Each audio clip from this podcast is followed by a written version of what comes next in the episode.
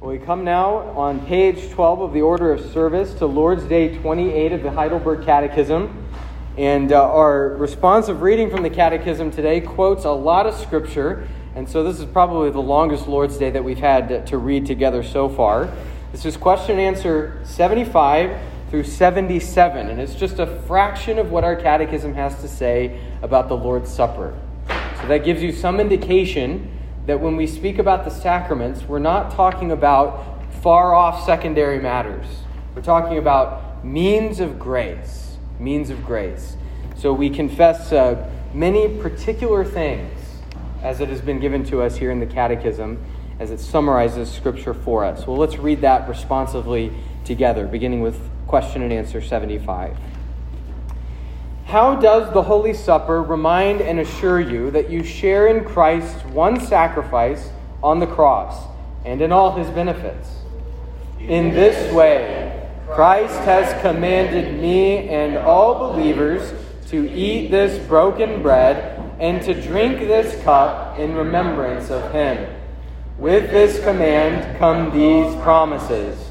First, as surely as I see with my eyes the bread of the Lord broken for me, and the cup shared with me, so surely his body was offered and broken for me, and his blood poured out for me on the cross. Second, as surely as I receive from the hand of him who serves, and taste with my mouth the bread and cup of the Lord, given as sure signs of Christ's body and blood.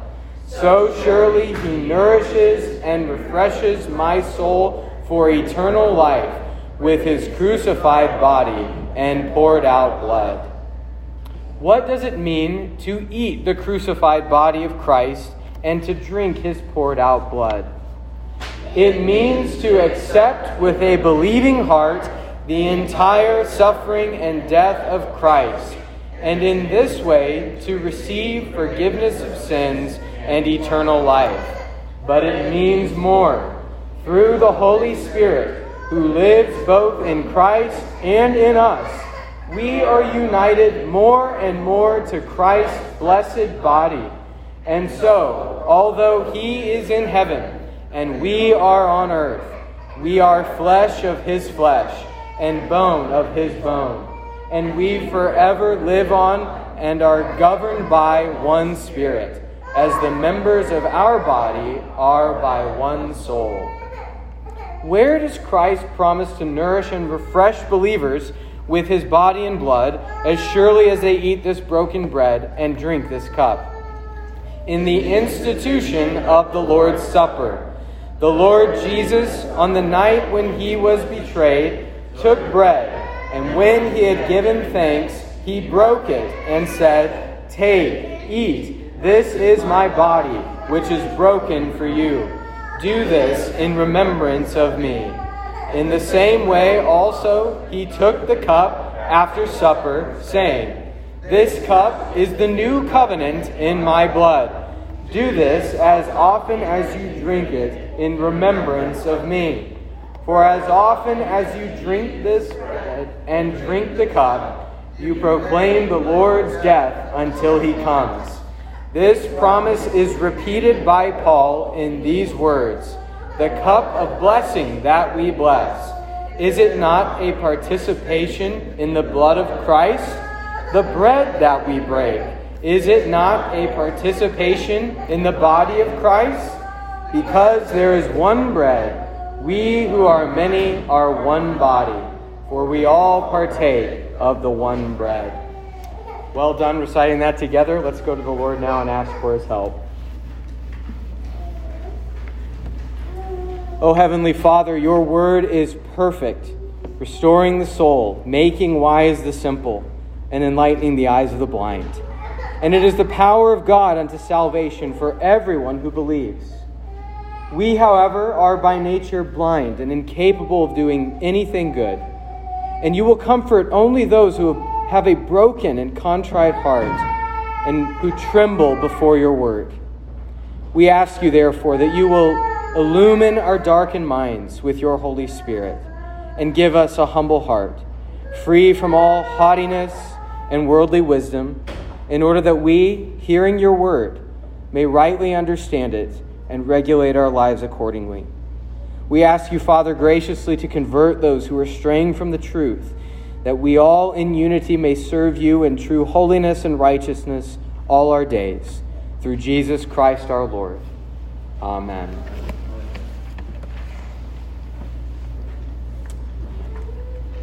In the Bible, it is no small thing to sit down to a meal with someone else. That's a big deal. It was a big deal in the ancient world, no less so, perhaps more so, in the Bible. For instance, for centuries, the Jews were to be separate from the Gentile world. And one of the key ways that this separation was put in place was that they were prohibited from sharing fellowship meals with those outside the covenant. They were not to sit down and have table fellowship with Gentiles. But Paul tells us in Ephesians 2 that Christ came and preached peace to those who were near, that's the Jews, those who are far off, that's the Gentiles. And he's broken this dividing wall down. And so now, all Christians, whether Jew or Gentile, slave or free, male or female, doesn't matter, all those who confess Christ are to share meals with one another. This is what Paul got so frustrated with Peter about. Peter, of course, being the first pope who got this completely wrong. Joking, of course. Peter was wrong, but uh, he wasn't the first pope. Uh, Galatians chapter 2, Peter got this wrong. He was tempted to stop eating with Gentiles. And Paul said to him, Well, if you're not going to sit down and have table fellowship with Gentiles, you're denying the doctrine of justification, which says that all, Jew and Gentile alike, are righteous through Christ alone. So you need to sit down and, and share a meal with your Christian brothers and sisters. It's a sign of fellowship. And sharing a meal, therefore, is a big deal. Sharing a meal also communicates fellowship, not just with your neighbor, but with God. Fellowship with God is facilitated through the mechanism of food and meals in the Bible. Moses and the elders of Israel went up to Mount Sinai, as we read in Exodus 24, and we read, They beheld God, and they ate and drank. They feasted before the Lord as a way of sealing that covenant ceremony that had just taken place at Mount Sinai to eat and to drink with God is, in one sense, the goal of all creation. Because fellowship with God is the goal of all creation. To sit down with the one who has confessed to be our God and we are his people, and to do so around a meal is the goal that Revelation speaks of in chapter 19. That we are to sit down at the marriage supper of the Lamb fellowship with God and with his people. This evening, we come to the topic of the Holy Supper of the Lord Jesus Christ, and we recognize that this is a sacred meal that strengthens our fellowship with God and with one another.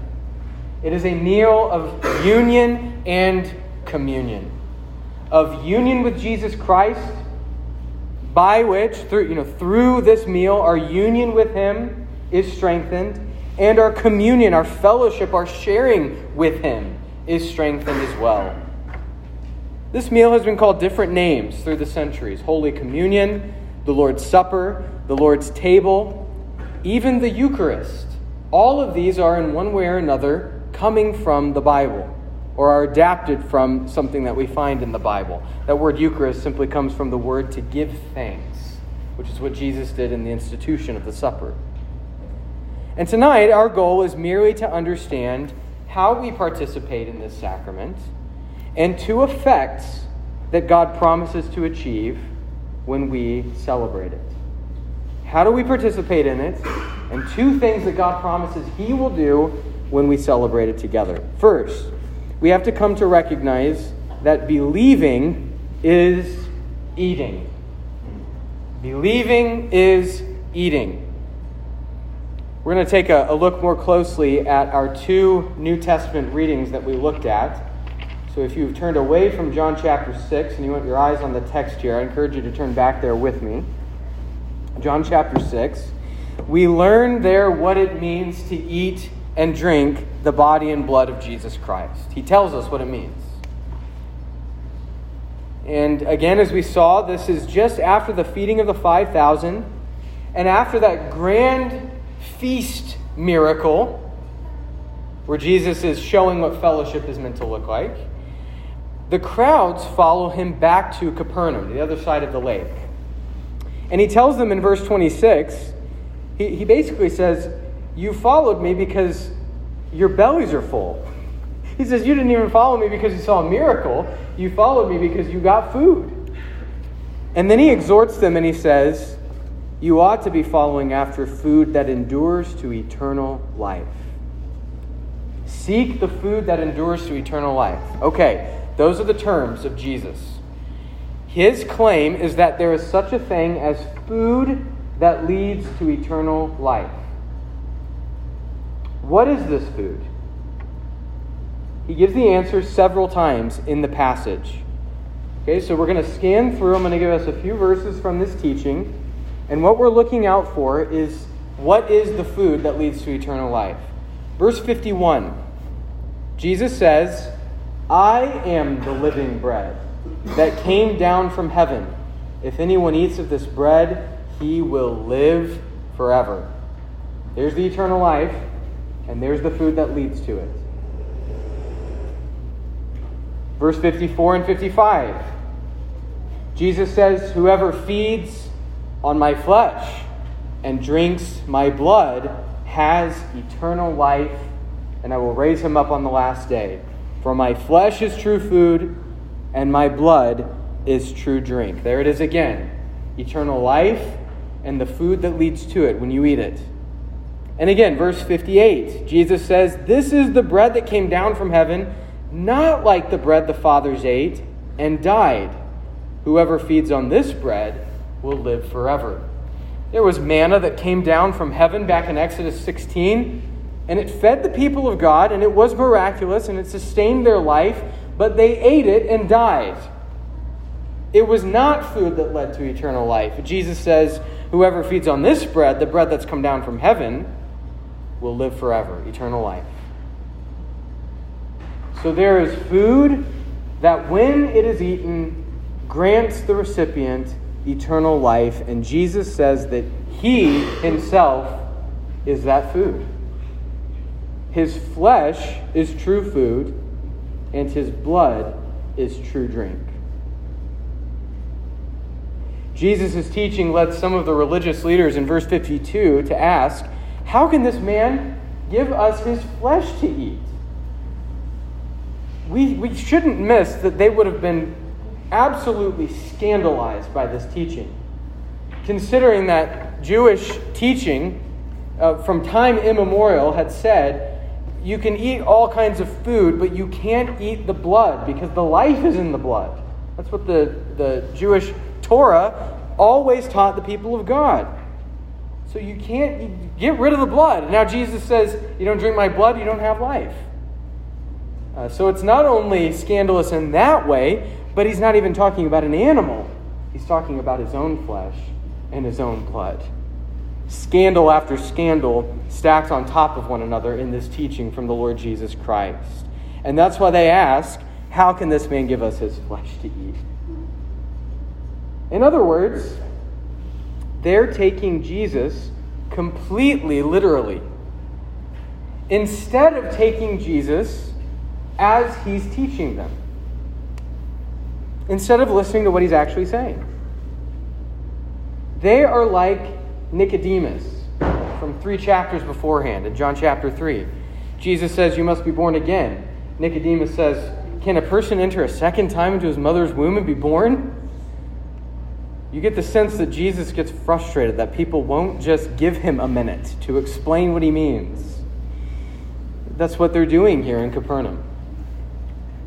Like the best of teachers, Jesus here is using a figure of speech. Now, we believe that he is talking about his flesh and his blood. He's talking about his natural flesh and blood. But to eat of this flesh and blood is a figure of speech. A provocative one, definitely, but a figure of speech nevertheless. And we know this because in the same extended teaching about eating his body and drinking his blood, he tells us what he means. He tells us what he means. Go back to verse 40. He's actually clearer at the beginning and then moves into figures of speech. And all the people there in Capernaum wanted to do was to focus on the figure of speech and take it completely literally. But in verse 40, he says, Everyone who looks on the Son and believes in him has what? Eternal life. He has eternal life. We say, Jesus, you said that there was food that gives you eternal life. But here earlier you said you have to believe in order to get eternal life. Here's the point Jesus says, Whoever feeds on his flesh and drinks his blood has eternal life, and this is a figure of speech to describe the act of faith leading to eternal life. Believing is eating. The leaders of Capernaum that day took this to mean the literal consuming of flesh and blood with our mouths and our teeth. And unfortunately, many in Christian history have taught the same thing, even though Jesus said, Wrong. You're wrong. That's not what I'm telling you to do, is to take my flesh and blood into your actual literal mouth and down into your stomachs. So Jesus has already pinpointed that to be an error, and he says it means something different. So, whatever we believe about the Lord's Supper, we have to come with this basic understanding that the language of eating and drinking is a figure of speech. To believe in Christ is to eat his flesh and to drink his blood. As the fourth century church father Augustine said on this passage, he says, Why do you prepare your mouth and teeth? Believe, and you have eaten. Believe, and you have eaten. That is how we gain Christ and sit down to a meal with Him in this age.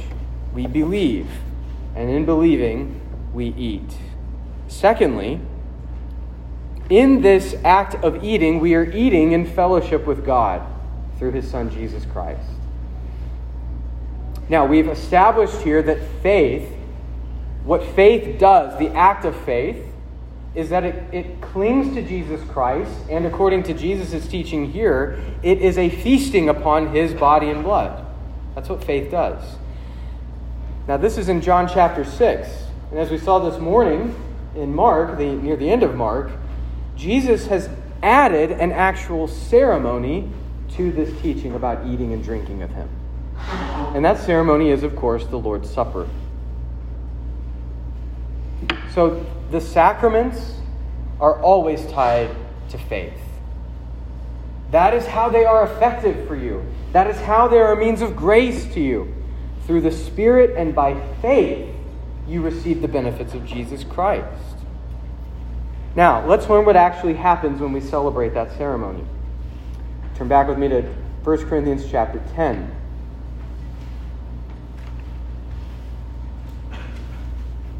In this passage, Paul is making a larger argument about idolatry. That's his actual topic. And he says that we should not, as Christians, eat at pagan religious feasts. Because by doing so, you're participating in a meal with demons. You're fellowshipping with demons, he says.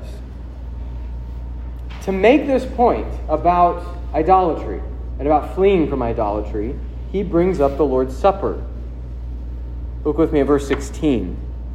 Paul says, The cup of blessing that we bless, is it not a participation in the blood of Christ? The bread that we break, is it not a participation in the body of Christ? A couple of things to notice here. First, notice that this is spoken about, this, this ceremony is spoken about as a sacrament. This is sacramental language. the bread and the cup are signs. The body and blood of Jesus Christ are the things signified. That's what we've been learning. That's the vocabulary we've been learning the last several weeks. There are signs, and through those signs that are visible to us, through them, we receive the things signified. That's the first thing to notice. So, this is a sacrament. Second thing to notice is Paul's use of the word participation. The sacramental cup, he says, is a participation in the blood of Christ. The sacramental bread is a participation in the body of Christ. This word participation can get, very justifiably, can get translated in many different ways, all kind of telling us, helpfully telling us, what Paul is getting at here. Sometimes it is translated as a sharing in the body and blood of Christ, fellowship in the body and blood of Christ, or communion in the body and blood of Christ, which is where we get that name for this particular sacrament. The supper is a communion of the body and blood of Jesus Christ. In other words, when we participate in the sacrament by faith, then through faith we eat and drink the natural body and blood of Jesus Christ in heaven. You say, How? No one knows. That is the great mystery of the sacrament. We participate in heavenly realities through faith and by the Holy Spirit we can only say what Scripture has revealed to us.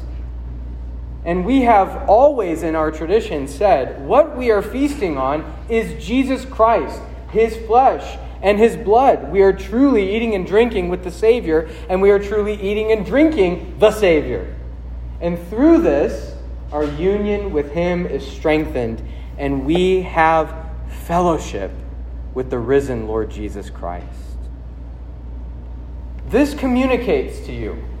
It ought to communicate to you, and I hope it does every time you come to the table, that He is not just the Savior, He is your Savior. He's feeding you, He is strengthening you, He is building you up in your most holy faith. He's strengthening that union. What is that union like? It is like a marriage. Paul teaches us in Ephesians chapter 5 verse 29 and 30. He says no one ever hated his own flesh, but nourishes and cherishes cherishes it, just as Christ does the church, because we are members of his body. Brothers and sisters, in the Holy Supper, Christ himself nourishes you and cherishes you. If you need a sign of his love, it is found at the table of the Lord. He nourishes and cherishes you as the perfect husband, nourishing and cherishing his lovely wife, whom he loves. Like the first marriage, which we find in Genesis, Adam and Eve, the Lord's Supper is, in particular, the place and the celebration where Jesus says to us, This at last is bone of my bone and flesh of my flesh. That is how near we are to the Savior. That is the vitality of our union with Him. And the Lord's Supper proclaims that to us and strengthens that union. So believe, and you have eaten, and in eating, know for certain that you have fellowship with God through Jesus Christ. Lastly, and briefly this evening, we not only eat and have fellowship with God, we have fellowship with one another. Paul continues on in 1 Corinthians chapter 10 verse 27. He says because there is one bread we who are many are one body for we all partake of the one bread. Just sit with that verse for a moment. Because Paul could not be clearer. He basically has one claim and then he supports the claim by repeating himself twice. The claim is we who are many are one body. That's the claim. But on either side of that claim, in the sentence, he basically says the same thing.